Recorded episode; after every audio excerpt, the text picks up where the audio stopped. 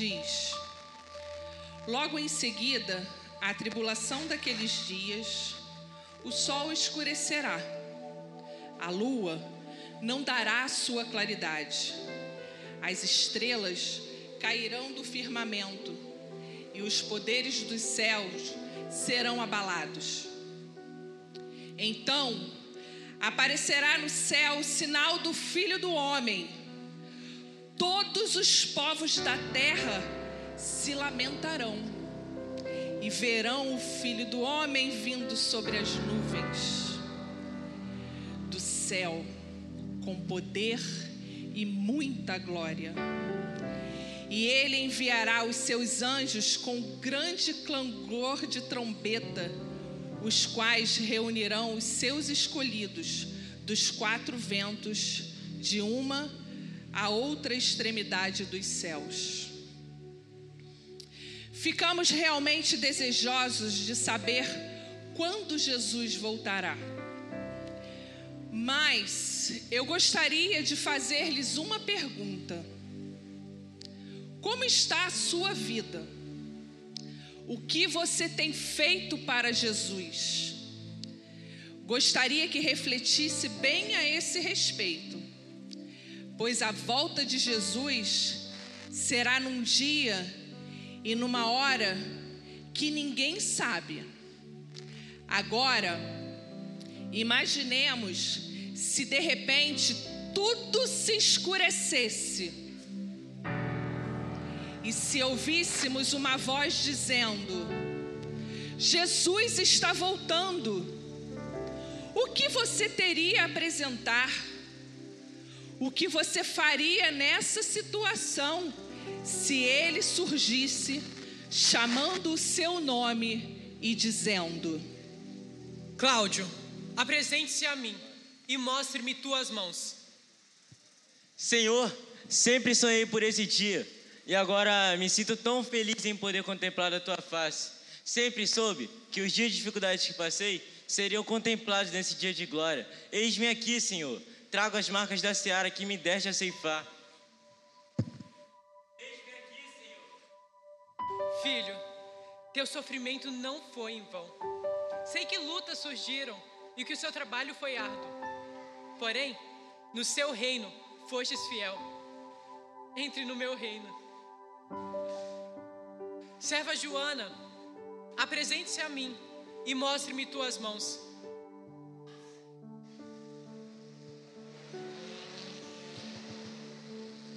Amém? Amém. Ó Senhor, sempre esperei por esse dia de glória. Jamais desisti de ti. Por tudo que sofri, esta é a maior recompensa. Fui abandonada e traída por te seguir. Perdi minha mãe, amigos e familiares. Traga em minhas mãos as marcas de tudo que sofri.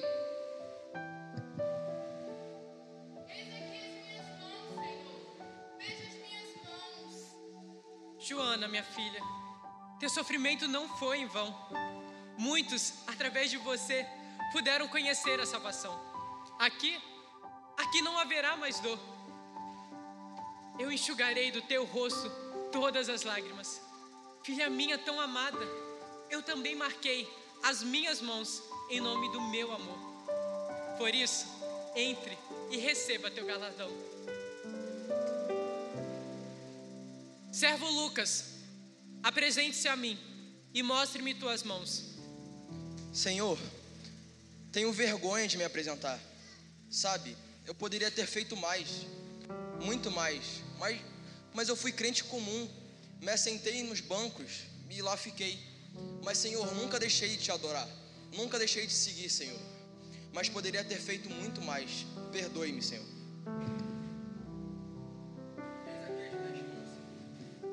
Filho, tantos foram como você, e por isso retardaram minha volta. Muitos não entendem por que as estrelas brilham, mas nunca se dispuseram a levantar a cabeça e olhar para o céu. Assim como você, que nunca experimentou uma vida cheia do Espírito Santo, porque não se dispôs a crescer. Mas creste em meu nome, eu tenho um lugar para você. Maria, apresente-se a mim e mostre-me tuas mãos. Senhor, aqui estão minhas mãos, cheias de obras, penitências e esmolas, trabalhos assistenciais. Deixei meu trabalho feito e um exemplo a ser seguido.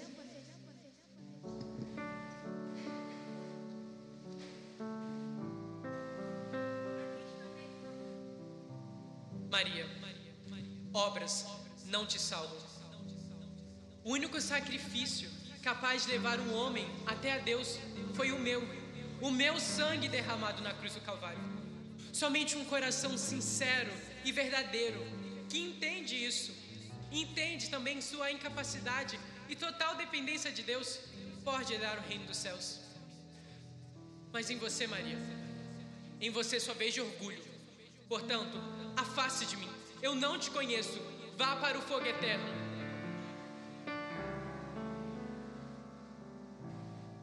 Serva Laura, apresente-se a mim e mostre-me tuas mãos. Celebrai a Cristo, celebrai. Celebrai a Cristo, celebrai. Senhor, tu és altíssimo e eu te louvo. Como é bom me apresentar a ti, mestre. Fui na terra uma luz. Teu nome foi anunciado por mim. Mas, Senhor, eu tropecei. Por várias vezes me senti fraca na fé, abalada pelos problemas que surgiram diante de mim. Mas tu, ó glorioso Senhor, fostes fiel e viste a sinceridade do meu coração e nunca me abandonou.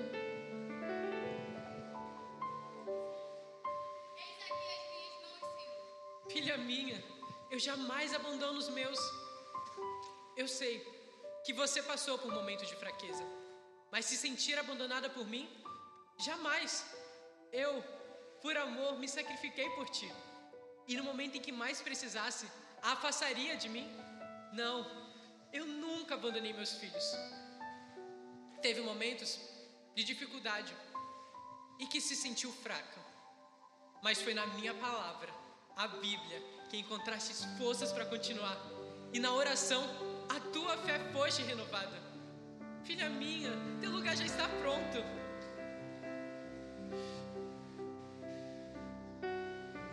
Onde está você? Eu sei que você está aí. Estela, apresente-se a mim e mostre-me tuas mãos. Senhor, eu ainda não posso me apresentar. Estela, por que te escondes? Quero ver tuas mãos. Senhor, chama outra pessoa, eu ainda não estou pronta. Estela, aproxime-se e mostre-me tuas mãos. Senhor, você chegou cedo demais, eu não consegui me preparar. Olha, é melhor eu ir embora e depois você volta, tá? Estela, Perdão, Senhor. Eu pensei que você não voltaria. Eu ouvi falar do seu nome, eu até levantei a mão. Mas eu só pensei em mim, eu sei. Mas na verdade, eu não achei que o Senhor voltaria. Eu fui traída, me enganaram. Na dúvida eu te deixei de lado, mas eu ainda preciso me salvar. Estela, quantas vezes eu não te livrei da morte? Quantas vezes eu não lhe mostrei o caminho certo e tu não quiseste seguir? Por quantas vezes você ria e zombavam daqueles que falavam do meu nome? Você enganou a si mesma dizendo que eu não voltaria. Mas eu voltei. E voltei para levar os que são meus. E você, Estela? Você não está entre eles. Afaste de Não, mim. não, não. Você teve Não. todo o tempo do mundo. Afaste-se de mim. Não, Senhor, olha, eu não quero morrer, eu não quero ir pro inferno, por favor. Eu preciso me salvar. As minhas mãos, elas estão vazias, mas por favor, Senhor. Cadê meus pais? Minha família, meus amigos. Vocês não falaram que eu sempre podia contar com vocês? Onde estão vocês agora? Eu tô sozinha.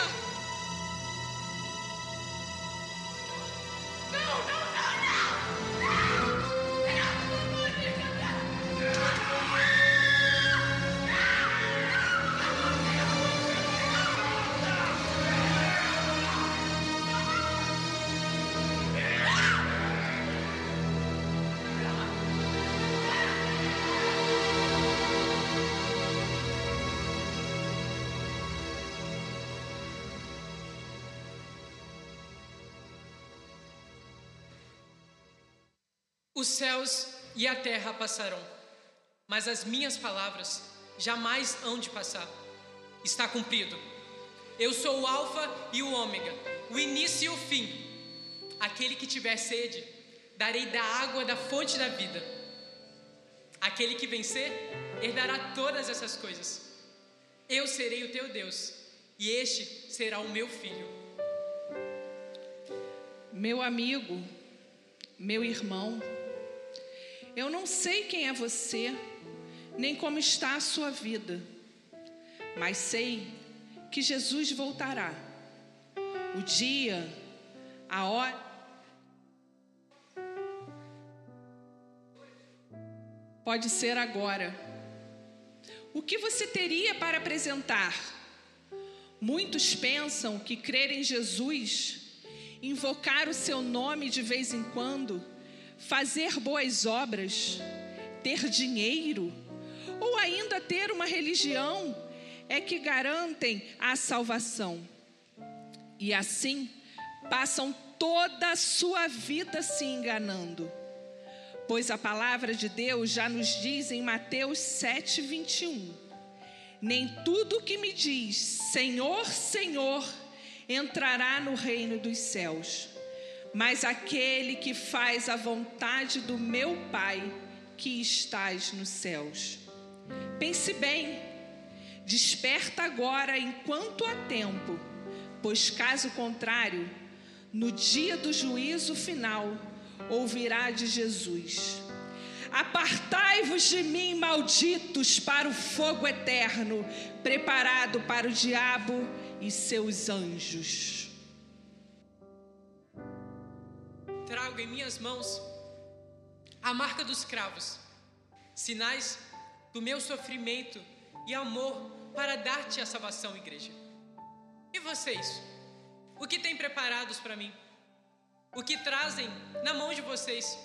O que mostrarão a mim no dia do acerto de contas, quando nos encontrarmos? O que você vai mostrar para mim, Diego?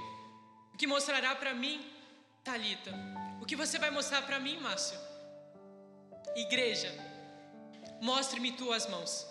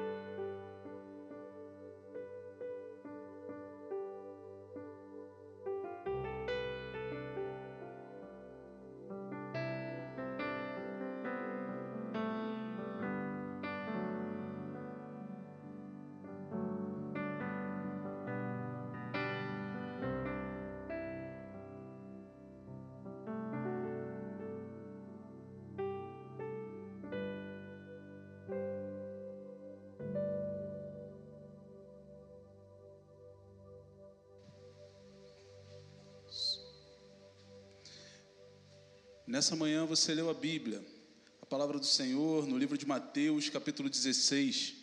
Eu gostaria de convidar você novamente a abrir nesse livro e nesse capítulo, Mateus, capítulo 16. Você meditou e pensou sobre o, o verso 24 de Mateus e 25. Agora, porém, leremos o 26, ou do 26 em diante.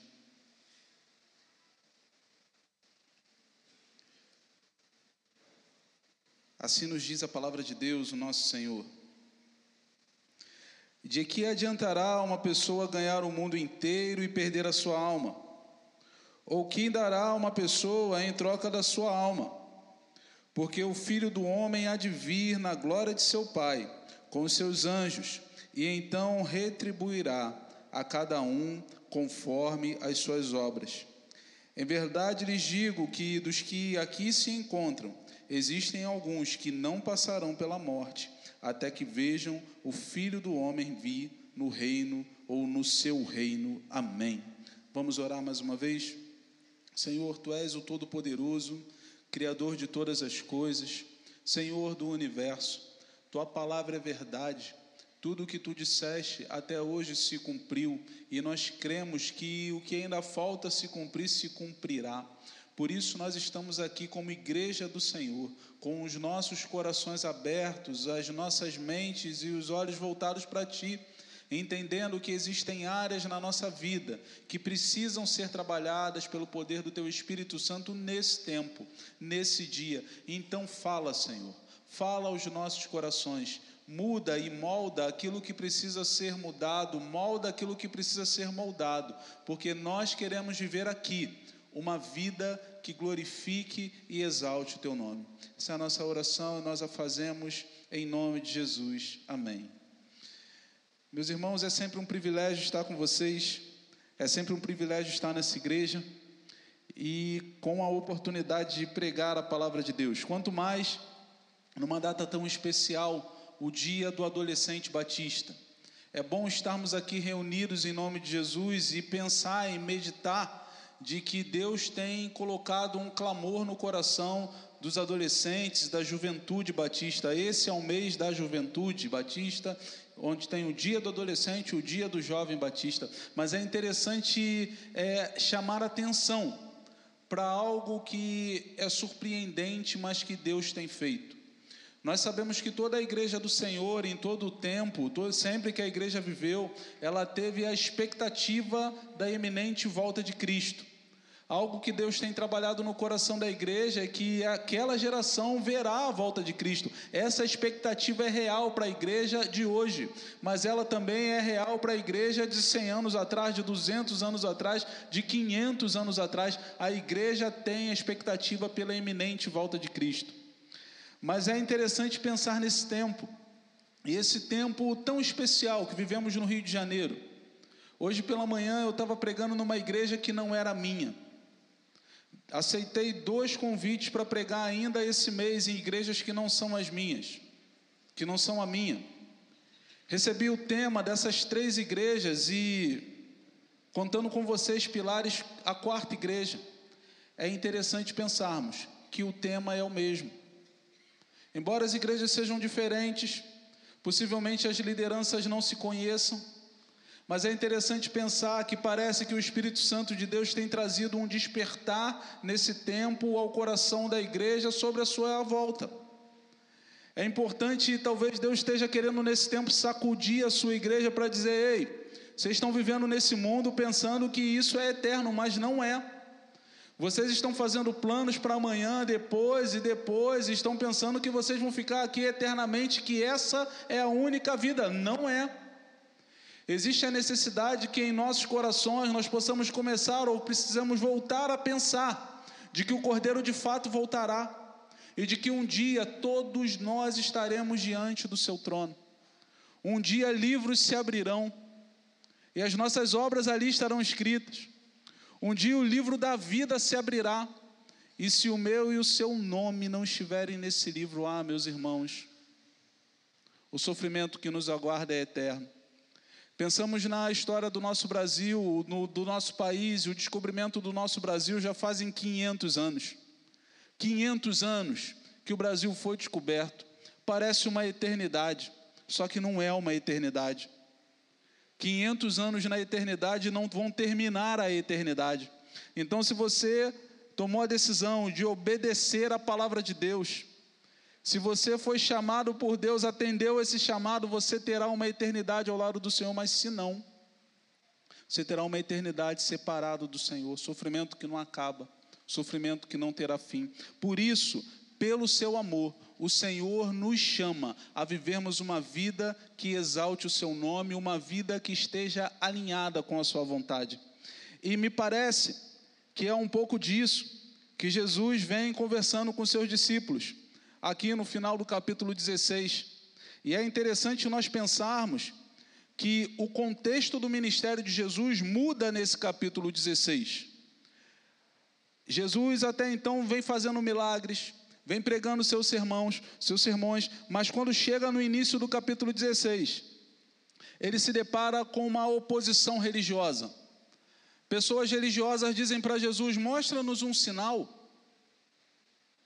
Jesus ele disse: "Vocês não veem o tempo, vocês não conseguem ler o tempo, É como se ele dissesse para nós que moramos aqui nessa cidade: você sabe quando vai da praia, você sabe quando vai chover, você sabe quando é tempo de fazer isso ou quando é tempo de fazer aquilo. Vocês aqui em Pilares, particularmente, sabem quando é tempo de manga. Que é, tem uma mangueira aqui atrás, muito doce, gente. Mangueira, uma delícia. Você sabe quando é o tempo. E o de Jesus está chegando para os seus discípulos e dizendo, ou para aqueles fariseus, para aqueles doutores da lei, para aqueles estudiosos religiosos da época, ele está dizendo: vocês não conseguem discernir as minhas ações, vocês não conseguem entender o meu discurso, entender aquilo que faço, vocês não conseguem identificar o Cristo do Deus vivo. Só um sinal lhe será dado, sinal do profeta Jonas. Jesus ali falava sobre sua morte e ressurreição. O capítulo 16 vai continuar e diz que Jesus chama a atenção dos seus discípulos sobre o que ele vai identificar como o fermento dos fariseus. A doutrina dos fariseus, os ensinamentos dos fariseus. Jesus está dizendo ali para os seus discípulos: olha, vocês não devem usar, vocês não devem se alimentar, vocês não devem adquirir o fermento dos fariseus. Ele identifica claramente que naquele tempo uma oposição religiosa se levanta. É um tempo de pressão, não é um tempo comum, é um tempo que a oposição vem da própria religião. A oposição vem daqueles que professam, na teoria, a mesma fé. Esse é um tempo que nós precisamos ficar atento com aquilo que está sendo pregado. Esse é um tempo que nós precisamos ficar atento com tudo aquilo que está sendo falado em relação à palavra de Deus, porque nem tudo que é dito em relação à palavra de Deus é palavra de Deus. Teólogo brasileiro, certa vez, ele disse: Olha, se você se converter a um falso evangelho, não espere ir para um céu verdadeiro. Eu e você hoje estamos no Brasil e nesse tempo nós temos recebido uma enxurrada de informações travestidas de Bíblia, de amor ou do nome Jesus, porém, nem todas elas apontam para Jesus. Jesus identifica isso no contexto desse texto. Mas o contexto vai continuar, Jesus pergunta aos seus discípulos agora: Quem os homens dizem que eu sou? E os discípulos respondem: falam nomes de profetas, de autoridades. E Jesus pergunta: aí vocês? Quem vocês dizem que eu sou? Pedro toma fala. Pedro diz: Tu és o Cristo, Filho do Deus vivo. Jesus diz: Não foi carne e sangue, foi o Espírito de Deus que te revelou isso. Porque nós só alcançamos a salvação em Cristo quando o Espírito de Deus nos revela quem é Cristo. E Pedro, naquele momento, ele diz: Olha, é isso, é esse quem tu és. Jesus afirma que sobre aquela palavra ele edificaria a sua igreja. Um detalhe que algumas pessoas ainda hoje confundem. Entendem que sobre Pedro Jesus edificaria a sua igreja, mas Jesus não estava falando isso. Jesus estava falando sobre aquelas palavras, aquela afirmação, porque a igreja é edificada sobre a pedra fundamental que é o próprio Cristo. É isso que Pedro, por exemplo, fala na sua, própria, na sua carta. Ele diz: Chegando-vos para ele, pedra viva, reprovada na verdade pelos homens, mas para com Deus eleita e preciosa. Cristo é a pedra fundamental, ele é a pedra da igreja. Pedro afirma isso, Jesus testifica isso. Mas logo depois, Jesus começa a falar sobre oposição. Jesus, inclusive, diz que ele, Jesus, vai morrer, será levado, ele vai até Jerusalém, ele vai ser morto. E o próprio Pedro, que recebera uma iluminação do Espírito, que testificara naquele momento, ele tenta convencer Jesus a preservar a sua própria vida. Pedro diz: Não te faças isso, você não precisa sofrer tanto, Jesus, calma. Não precisa, você deve ter outro jeito que seja menos doloroso. Fica tranquilo, Jesus. Jesus prontamente repreende aquele discípulo e ele vai além. Jesus identifica que existe algo espiritual ali. Jesus ele diz: "Para trás de mim, Satanás". São essas as duras palavras que Jesus traz naquele momento. Pensando nesse contexto, nós podemos identificar com clareza que o capítulo 16 nos traz uma opressão religiosa. Uma falsidade religiosa está tentando influenciar os seguidores de Jesus. O capítulo 16 nos traz uma necessidade de autopreservação. Pedro sugere a Jesus que ele se autopreserve. O capítulo 16 nos traz uma oposição espiritual. O inimigo de nossas vidas usa até o discípulo de Jesus para tentar tirá-lo do foco e do propósito. É nesse contexto, num contexto de batalha, num contexto de opressão, num contexto de perseguição, num contexto que nos chama a moldar e a talvez não reagirmos à situação desse mundo, que Jesus vai ler o verso, vai falar o verso 24. Ele vai dizer: então, é, se alguém quer vir após mim, negue-se a si mesmo. Tome a sua cruz e siga-me. Pois quem quiser salvar a sua vida, a perderá. E quem perder a vida por minha causa, esse a achará. De que adiantará uma pessoa ganhar o mundo inteiro e perder a sua alma? Não pense você que Jesus está no meio do monte ou está numa refeição alegre quando ele diz isso para os seus discípulos. Jesus ele está dizendo isso para os seus discípulos, justamente num contexto de dificuldade, justamente num contexto de luta.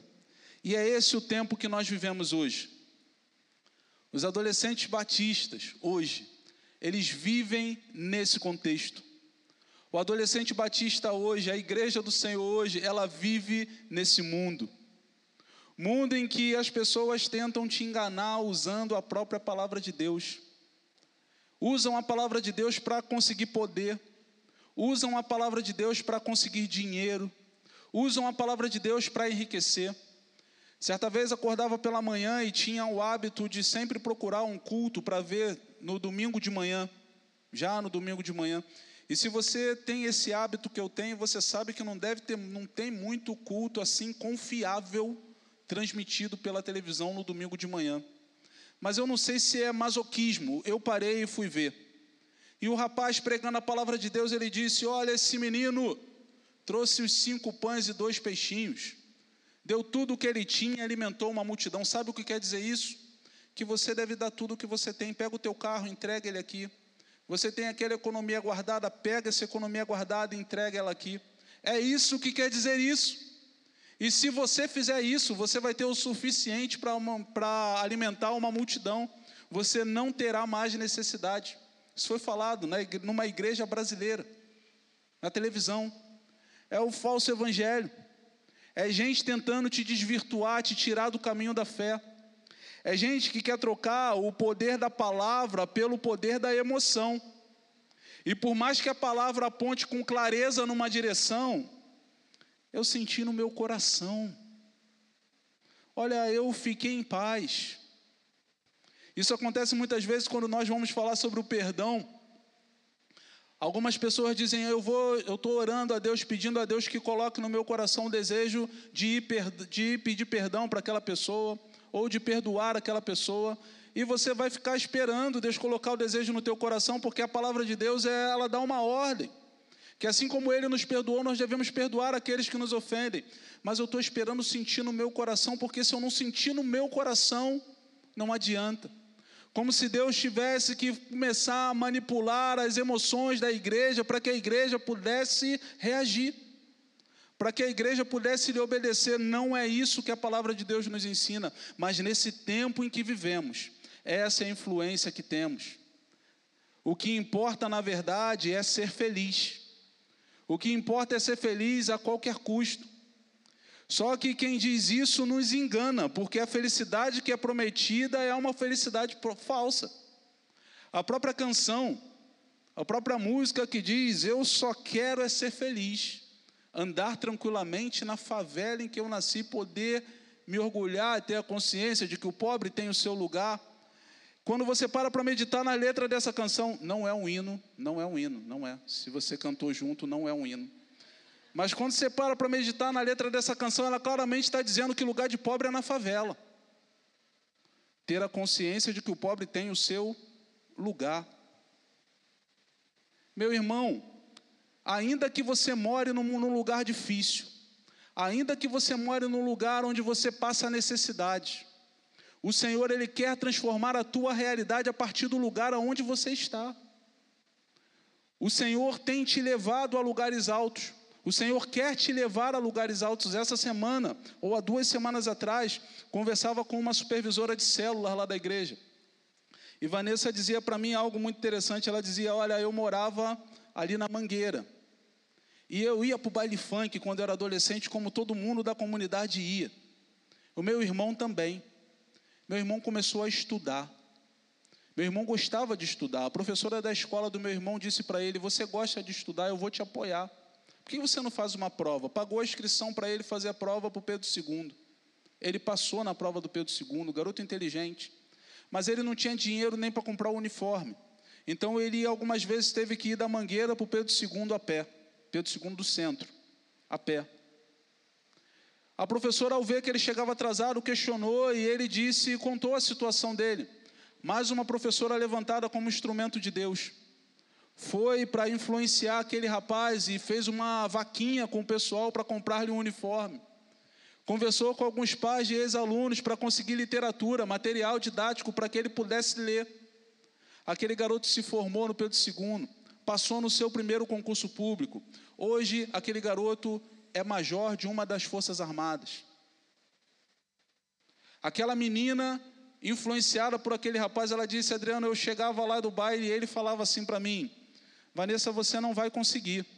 Você tem que ficar com a cabeça dentro do baile, afundada com a cabeça disso que você tem mesmo, porque você não vai conseguir. E ela dizia que ele falava aquilo para mexer com os brios dela, porque ele conhecia ela e sabia que era daquela forma que ela reagia. E aquela adolescente começou a estudar, motivada pela psicologia reversa utilizada pelo seu irmão, ela começa a estudar. E hoje ela é uma funcionária pública que está pregando a palavra de Deus para aqueles que estão presos. Ela é como se fosse uma missionária no período prisional, só que ela é paga pelo estado do Rio de Janeiro porque ela se esforçou, porque ela estudou. O mundo, o contexto em que nós estamos inserido, tem tentado nos aprisionar e dizer para nós que nós não conseguiremos romper. Dizer para nós que o lugar onde nós estamos está ótimo, de que nós não iremos melhorar, mas a palavra de Deus é libertadora também nesse sentido. Quando nós, enquanto adolescentes, jovens cristãos, resolvemos nos debruçar na palavra de Deus, nós passamos a entender que dá testemunho de Cristo não tem a ver somente com participar das ações da igreja, mas tem a ver também com dentro da minha escola, da minha faculdade, no lugar onde eu aprendo, ser o melhor aluno que eu possa ser. Porque quando sou o melhor aluno que eu posso ser, oportunidades me são abertas.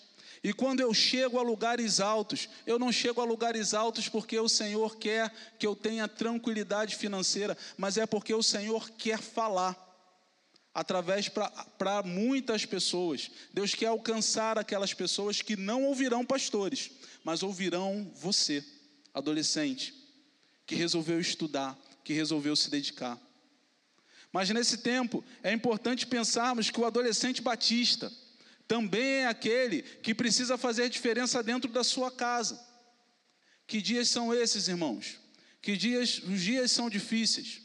O adolescente, alguns adolescentes, os de Pilares, não fazem isso, alguns de Oswaldo Cruz fazem. Se deixar, acordam 11 horas da manhã, depois de terem dormido 3 ou 4 horas da manhã, porque estavam ocupados nas mídias sociais. Os de Pilares, graças a Deus, não fazem isso, eles acordam cedo.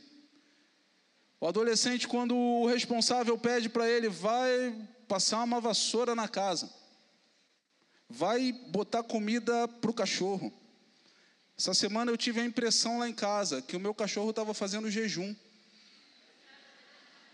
Porque aonde estava a vasilha dele, no outro dia estava também. E quando eu coloquei comida, ele comeu tão rápido. Eu falei: esse cachorro está.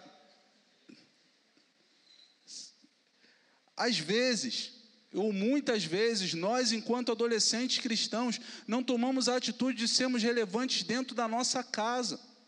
O nosso relacionamento com os nossos irmãos muitas vezes é apenas um relacionamento de picuinha, de querer chamar atenção ou de querer sobrepor. Quando o Senhor está te dando uma oportunidade ímpar, e você não sabe disso, eu entendo, mas Deus está te dando uma oportunidade ímpar de influenciar os seus irmãos no caminho do Senhor. Meus irmãos, eu falo com tristeza, eu tenho três irmãos que evangelicamente nós vamos identificar como desviados. Mas os três foram criados no caminho do Senhor. Os três ouviram a palavra do Senhor desde cedo. Hoje os três são desviados. Quando eu olho para eles, o desejo do meu coração é assim, eu fico pensando, já me peguei pensando, ah, se eu pudesse voltar no tempo. Tá lá atrás, eu ia pensar menos em jogar bola, em mais em fazer discipulado com meu irmão. Eu ia pensar menos em sair com meus amigos para ir para o Graça da Vila. Era onde a gente ia, era o point da, da nossa época. Ia pensar menos e influenciar mais os meus irmãos para que eles pudessem ter um relacionamento profundo com Jesus. Você está dentro da tua casa, você tem essa oportunidade.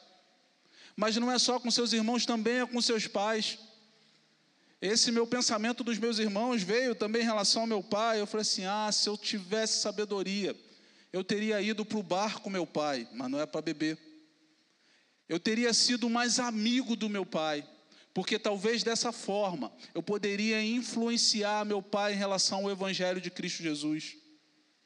O adolescente cristão tem uma responsabilidade muito grande. Ele precisa participar de forma ativa dentro da sua casa.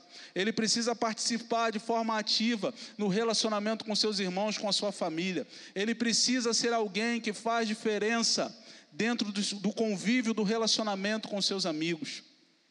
Essa semana eu encontrava, ou algum tempo atrás, encontrei um rapaz lá de nossa igreja. E ele mostrou para mim um Novo Testamento, aqueles antigos, azuis. Você conhece aquele Novo Testamento antigo, azul? Quem conhece, fala assim: conheço. Você também é antigo que nem eu. Que nem eu, porque ele é lá de trás, não faz mais aquilo. Aquele rapaz falou: Adriano, quando nós éramos adolescentes, você me deu um Novo Testamento daquele. Eu falei, não, você deve estar equivocado.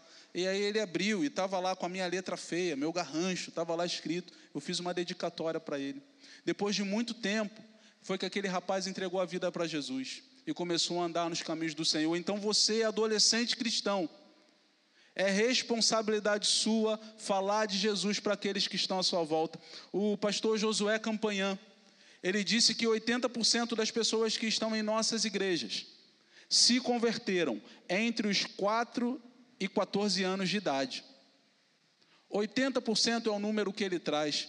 Meus irmãos, pensando nesse número, pensando nessa estatística, é crucial nós olharmos e observarmos de que vocês, adolescentes, estão com a faca e o queijo na mão. É nesse tempo, o público que há de se converter é o público que está aberto à palavra do Senhor, ou mais aberto é aquele a quem você proclamará o Evangelho, então não perca a oportunidade de proclamar o Evangelho para aqueles que estão à sua volta, porque esses também um dia estarão diante do grande trono do Senhor.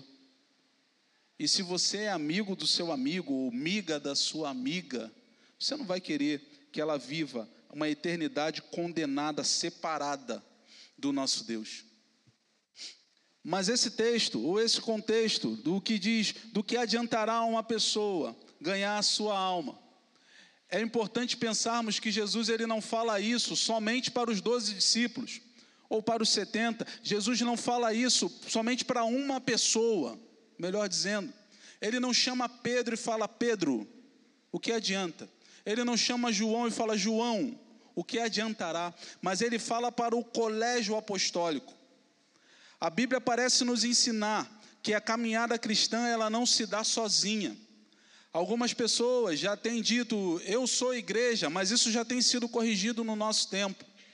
Eu sou templo do Espírito Santo, mas a igreja se expressa na coletividade. Jesus ele não está dando ensinamento para uma pessoa como ele faz com Nicodemos, mas ele está dando ensinamento para o colégio apostólico. Parece que de certa forma o colégio apostólico está envolvido nessa ação. É responsabilidade individual ir até Jesus, negar-me a mim mesmo, tomar a minha cruz, mas de certa forma eu posso ser ajudado por aqueles que estão à minha volta ou pelos outros discípulos. Os adolescentes são discípulos de Jesus mas os pais também são discípulos de Jesus. E nesse tempo é necessário que haja um despertamento no coração dos pais. Muitas vezes nós temos terceirizado as coisas. A gente tem chegado para a igreja ou tem trazido o nosso filho desde pequeno para a igreja e tem dito assim: agora vai lá. É o professor o responsável por ensinar, é o líder de célula, é o líder da música, é o pastor o responsável por ensinar. Não. O Senhor instituiu um sacerdócio dentro do seu lar, dentro da sua casa. Você sim, naquele dia, dará conta pelas suas ações, mas você também dará conta por aqueles que estão debaixo da sua responsabilidade, porque o Senhor deu esses na sua mão. A gente não deve terceirizar isso. Lá na igreja, eu tava, tem um garoto pequenininho, ele deve ter três ou quatro anos, sapeca, pimenta. O nome dele é Benício. Benício é assim, pequenininho, e ele é bagunceiro. Ele vai fazendo bagunça, tudo que ele ouve ele fala. Outro dia ele chegou para um líder e falou assim, olhou para ele e falou assim: "Seu vacilão". E saiu andando. Ele é assim. O pai do Benício falou: Adriano, você não sabe o que aconteceu essa semana. Eu falei assim: o que, que houve, Fabiano? Ele falou assim: olha, Benício xingou um palavrão. Eu estava lá em casa e Benício xingou um palavrão. Um palavrão bem feio. Ele falou: Que isso, Fabiano? Foi. Eu falei: Eu peguei o Benício, fui lá embaixo, olhei no olho dele, fiquei na direção dele e falei: Isso que você fez é feio, Benício. E o Benício abaixou a cabeça.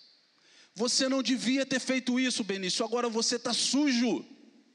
O pecado te sujou. Você está sujo pelo pecado. E o Benício com a cabeça baixa. Você sabe o que você vai ter que fazer agora para se purificar do pecado, Benício? Benício, vou ter que falar com o pastor Adriano. Não! Aí eu falei, ô, ô Fabiano, sabe o que, que é isso? É porque dentro da sua casa, você e a Rose, quando o garoto está fazendo bagunça, vocês devem ficar assim, ó, se você fizer bagunça, eu vou falar com o pastor. Se você estiver fazendo coisa errada, eu não estou gostando desse teu namoro, então eu vou falar com o pastor. Eu, você, eu não estou gostando dessa tua atitude, dessas suas palavras, seus olhos, então eu vou falar com o pastor. Eu falei, Fabiano, você fez isso, é por isso que o Benício reagiu dessa forma. Pai, mãe, tio, avó, a responsabilidade, o principal responsável é você. Tem um ministério de adolescentes lá de Curitiba, o nome dele é Connect Teens. Eles fazem um trabalho excelente. Alguns anos atrás eu pude conhecê-los lá na CEPAL, em São Paulo. E eles produzem literatura, e dentre essas literaturas eles disseram algo que chama muita atenção. Eles dizem: olha, assim como o teu corpo está crescendo, assim como o corpo da pessoa desenvolve, a massa cinzenta, o cérebro dela também se desenvolve. E muitas vezes nós achamos, quando olhamos para os adolescentes, de que eles já estão prontos com a cabeça, já está tudo pronto aqui e ainda não estão. Porque a ciência vai dizer que o cérebro do adolescente só fica pronto quando ele faz 21 anos. Existem áreas do cérebro do adolescente que ainda não foram inauguradas. Não me olha assim. É ciência, cara. Não foram inauguradas ainda. Então, em alguns momentos, você diz assim para o seu adolescente: será que você não entende? Não, ele não entende. Mas será que eu tenho que repetir toda hora isso para ele? É, você tem que repetir. É por isso, sabendo disso, que a palavra do Senhor fala para a gente inculcar na cabeça do nosso filho, ensinar ao nosso filho no caminho em que deve andar. Deus já sabia disso, que o cérebro do adolescente está em formação. Adriano, mas você não sabe o que é morar com adolescente. Eu sei que eu moro com dois. Eu sei como é que é isso. Aí você fala assim, mas você não sabe porque eles acham que eles podem tudo. Né? Mas o Ministério Conectim também explica. Tem algumas pessoas, segundo esse ministério, que nascem bebês, igual a Valentina. Valentina é filha da Raquel e do Hernando. O Hernando é líder de, foi líder de embaixada do Valmir, do pastor Valmir, embaixadores. Valentina está ali. Nasce bebezinho, igual a Valentina. Algumas pessoas nascem dessa forma. E elas não sabem falar quando nascem. E quando começam a falar, elas falam ba, mã, até que elas chegam à primeira palavra que elas pronunciam, que é papai. Passa por esse tempo, essas pessoas que nascem pequenininhas como a Valentina, elas também não sabem andar. e elas começam a se arrastar, engatinhar. Algumas pessoas passam por isso. É verdade. E de uma hora para outra, ela começa a ir para a escola. Ela começa a juntar as vogais com as consoantes, ela começa a ler, a escrever. Ela começa a andar sozinha, sabe? Na vida daquela pessoa, ela começa a se sentir forte. Ela que era pequena e dependia dos pais para carregarem ela para cima e para baixo, agora ela anda sozinha. E agora ela vai para a escola, volta da escola, tem informação que talvez você não tenha. Alguém disse que o adolescente hoje tem mais informação do que o, do que o César. Um adolescente hoje com 13, 14 anos já recebeu ou já acessou mais informação do que o primeiro, do que o imperador César Augusto na sua época. Essa pessoa começa a ter muita força em relação ao que ela tinha. Começa a ter muita inteligência em relação ao que ela tinha. Ela se sente invicta, porque ela só ganhou. Então, quando você diz para ela assim, você não vai conseguir, ele diz: ele não me conhece. Eu não conseguia lá atrás, mas agora eu consigo, porque eu tenho a força. Eu estou invicto. Eu não perdi. Esse adolescente, ele começa a ter o peso, ele começa a calcular, ele começa a pensar de outra forma quando ele passa por um processo que você, pai, você, mãe, você, avô, já passou o processo da frustração. Quando ele se depara com a frustração, ele começa a entender que ele tem limites na sua vida, mas até esse momento, para ele é voar é nadar de braçada, é ganhar todos os obstáculos. Mas eu e você, que somos pais, compreendendo e entendendo isso, precisamos orientar esse adolescente para que ele possa negar-se a si mesmo. Para que ele possa, precisamos influenciar para que ele possa seguir a Jesus. Lá em Oswaldo Cruz, trabalhamos com jovens e adolescentes. E, gente, a coisa mais difícil, quando nós trabalhamos com jovens e adolescentes, não é lidar com eles com questões como pornografia. Não é. Eles sabem que é errado, eles lutam. Não é lidar com eles com, questões como sexualidade. Eles sabem que é errado, eles lutam. Mas o mais difícil de lidar com os adolescentes é lidar com eles em relação à atitude dos seus pais.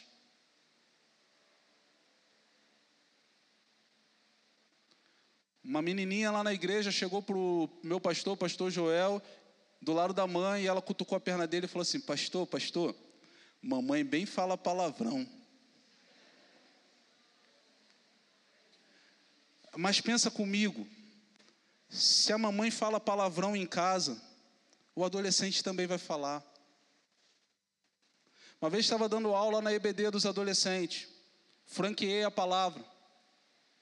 Uma menina, lá com seus 13 anos, ele disse: "Tio, o problema do ela disse: "Tio, o problema do evangelho é a minha mãe. Minha mãe vem aqui, canta, levanta a mão, lidera não sei o quê, mas minha mãe lá em casa, tio, você não ia aguentar ela não, você aguenta minha mãe na igreja." Aí a garota disse o seguinte: "Minha mãe é uma hipócrita." A maior dificuldade que nós temos enfrentando no relacionamento com o adolescente não são as informações, não é a questão do identificar o pecado no adolescente, não é a questão dele se identificar como pecador e carente de mudança, mas a maior dificuldade que nós temos é lidar com aqueles que são responsáveis por eles. Menina tirou nota baixa, está proibida de ir para a célula. Olha, olha, olha isso. Está de castigo. Qual o castigo? Não vai para o acampamento. Eu entendo, falei com o pai, eu entendo o que você está pensando. No acampamento tem piscina, tem campo, tem quadra. E aí você pensa que o adolescente vai ficar brincando. Não, no acampamento de três dias tem seis cultos, dois pequenos grupos e três devocionais. E mais uma oração em dupla, que ele é obrigado a fazer. O garoto vai estar se conectando com Deus toda hora. Toda hora ele vai estar sendo exposto, a menina vai estar sendo exposta à realidade espiritual. Aí volta diferente. Você já reparou que o pessoal, quando volta de acampamento, volta diferente? Já reparou? É porque estava orando, estava orando que não ora em casa. Estava ouvindo a quantidade de mensagens, estava condensada ali a quantidade de sermões que ele não ouve na rotina dele normalmente. Por isso que ele volta diferente. Nós precisamos, nesse tempo, enquanto pais, enquanto colégio apostólico, enquanto discípulos de Jesus, apoiar esses outros discípulos de Jesus, para que, na, para que eles possam caminhar na fé e para que eles possam aprender que o correto é negar-se a si mesmo. Mas isso não isenta os nossos adolescentes de uma missão, porque o texto aqui é muito claro. Ele diz que o primeiro passo é ir até Jesus. Ele diz: Quem quer vir após mim? O primeiro passo é querer ir após Jesus. Negar-se a si mesmo. Negar-se a si mesmo nesse tempo difícil. Negar-se a si mesmo é se expor à palavra de Deus, é se expor à oração, ser confrontado por ela. Me pregava esse mês lá na igreja lá de Oswaldo Cruz, e ele falava sobre Martinho Lutero. Ele disse: Olha, Lutero, num dado ponto do seu sermão, ele disse: Lutero não disse que você poderia interpretar as Escrituras como quisesse. Elas são de livre interpretação, mas elas são de livre exame. É isso que Jesus ele diz: examinai as Escrituras. É isso que o salmista diz, ele diz: meditai, para a gente meditar nas Escrituras, ou meditar nela dia e noite.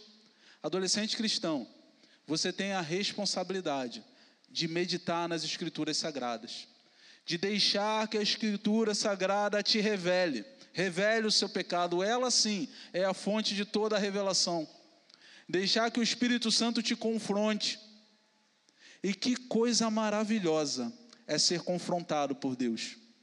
Naquele dia em que veremos Jesus no seu trono, eu creio que para aqueles que passaram pelo novo nascimento, vai ser um misto, um misto de emoções. Por um lado, nós veremos a nossa indignidade de estarmos diante do Senhor, mas por outro lado, uma alegria muito grande tomará conta do nosso coração. Nós saberemos que não merecemos estar ali, não merecemos ser chamados por Ele como filhos amados, não, não mereceremos receber o convite dele para entrarmos no seu reino. Nós sabemos disso, mas por outro lado, uma alegria tão grande inundará os nossos corações. Mas para que isso aconteça, é necessário que nós andemos com o Senhor todos os dias. Adolescente, você precisa ler a Bíblia. Você precisa meditar nas Escrituras. Você precisa deixar as Escrituras sagradas transformarem a sua vida. Você precisa ser uma pessoa de oração. Sou tão jovem, tão novo, tenho tanto tempo. Não, mas começa a orar de agora. O Samuel começou cedo. Samuel começou cedo a se dedicar aos caminhos do Senhor. E logo, logo ele já estava ouvindo a voz de Deus.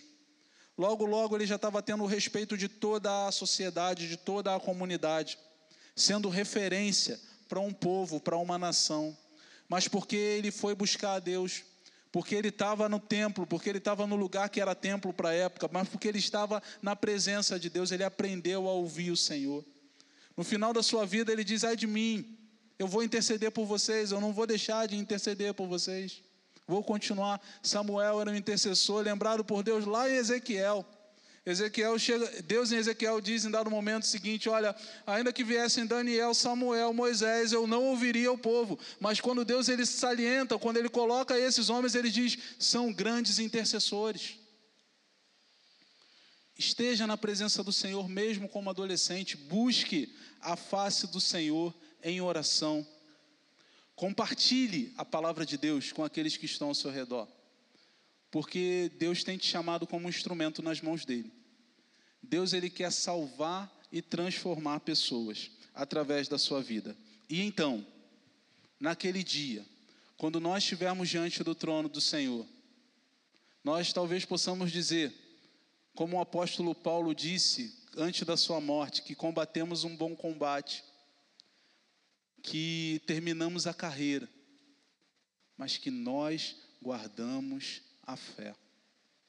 Desejo do coração de Deus é que você guarde a fé, é que você ande com o Senhor, é que você se negue, é que você tome a sua cruz e que você siga a Jesus. Amém? Feche seus olhos, abaixe sua cabeça. Eu gostaria de chamar você a orar e a pensar naquilo que o Espírito Santo conduziu o seu coração nessa noite.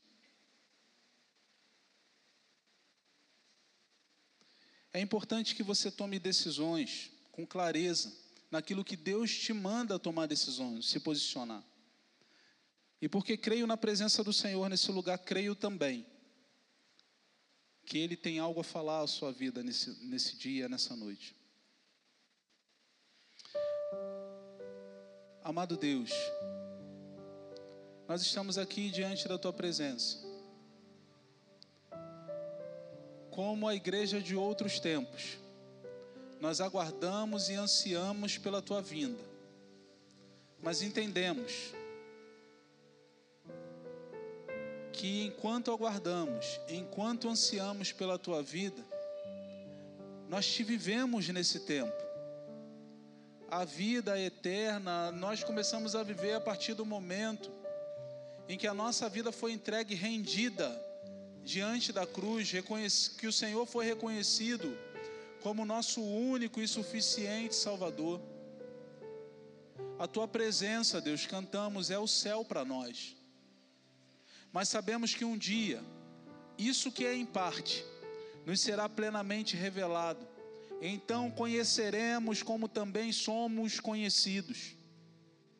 Mas enquanto esse dia não vem, Senhor, que nós possamos a cada dia tomar a decisão de ir na tua direção, de colocar em prática os teus ensinamentos, negando a nós mesmos. Que nós venhamos assumir a cruz que é símbolo de morte, porque o Senhor morreu. E que assim nós possamos responder a tua pergunta que diz: O que dará o homem pela sua alma? Nós não temos nada para dar pela nossa alma. Mas o Senhor deu a sua vida por nós, e pela fé nós nos entregamos a Ti.